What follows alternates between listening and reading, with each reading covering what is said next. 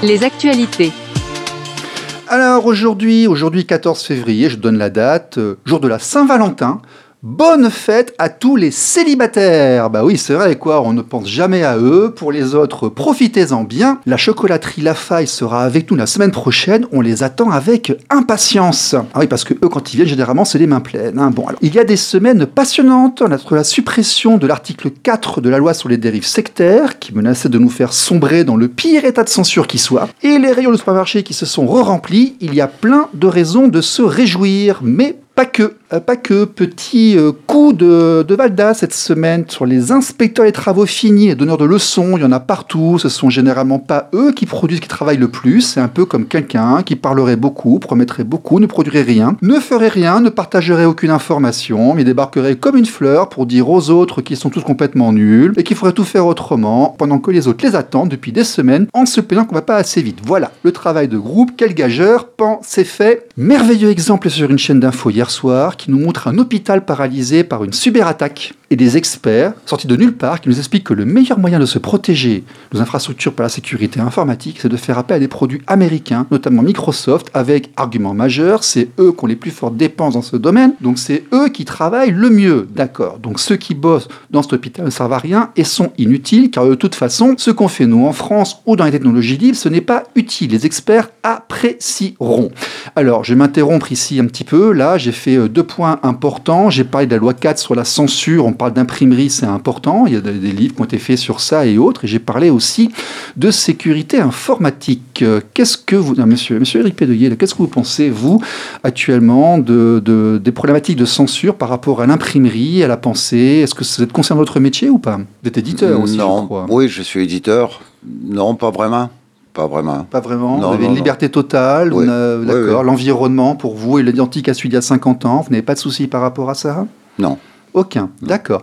Est-ce que vous avez été euh, confronté à des problématiques de sécurité informatique, de propriété intellectuelle, euh, ce genre de choses? Non, non, non, pas vraiment. Il suffit euh, d'être dans les clous. Vous êtes informatisé, vous? Vous êtes, Pardon? vous êtes informatisé, vous? Oui, oui, oui, Vous oui. n'avez jamais eu d'attaque, ce genre de choses? je- J'en suis à la veille, mais on, on travaille sous Mac, nous les imprimeurs. D'accord. Et donc les Macs sont quand même mieux Oui, protégés. Tout à fait. Oui, c'est vrai, c'est vrai, c'est vrai. D'accord. Oui, c'est un Mac, le design, le graphisme, ce genre Voilà. de choses. Il y a une Donc, donc les Macs sont Ouais. euh, beaucoup plus euh, protégés. Tout à fait. rapport à ça. Ouais. Patrice, tu voulais dire un mot, toi, sur le fait qu'on fasse appel à beaucoup de technologies étrangères pour nos propriétés intellectuelles françaises, à notre sécurité à nous? Non, on ne fait pas appel à des technologies étrangères ou quoi que ce soit. On, on écoute les lobbies. C'est ça le problème, c'est ça la Ah, problématique. D'accord. La problématique, c'est qu'à chaque mot de la société, si on fait appel au lobby, il est évident qu'on a des experts tout autour de soi qui n'ont jamais rien fait de leur vie, mais qui ont toujours quelque chose à penser et à transmettre. Mhm. Mais là, on est dans le commerce, hein, donc on nous, on nous explique que le bien, il se trouve à tel endroit, le mal se trouve à tel endroit. Sortez vos portefeuilles et suivez euh, la bonne pensée.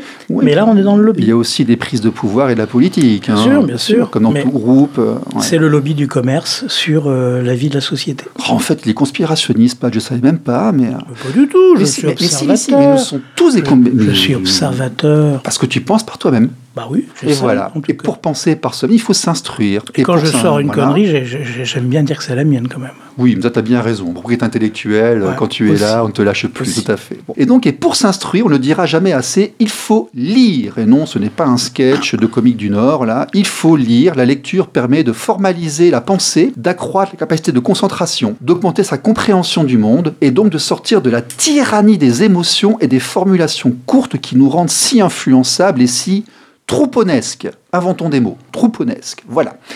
C'est beau comme Lire. mot, c'est Ah un oui, joli mot ah, ça. puis il veut- il veut bien dire ce qu'il veut dire, Ouais. celui-là. On se demande même pourquoi il n'existait pas avant. C'est- Bon. Alors, le, le chiffre d'affaires des éditeurs est passé de 3 millions d'euros en 2021 à 2 millions 9 en 2022, une baisse de 5,4%.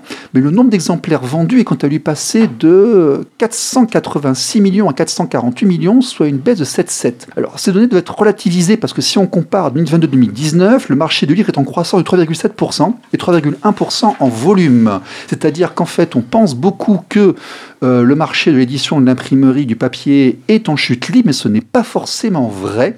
On va rebondir tout de suite avec Monsieur Pédeguet sur le sujet, parce qu'il est imprimeur et éditeur.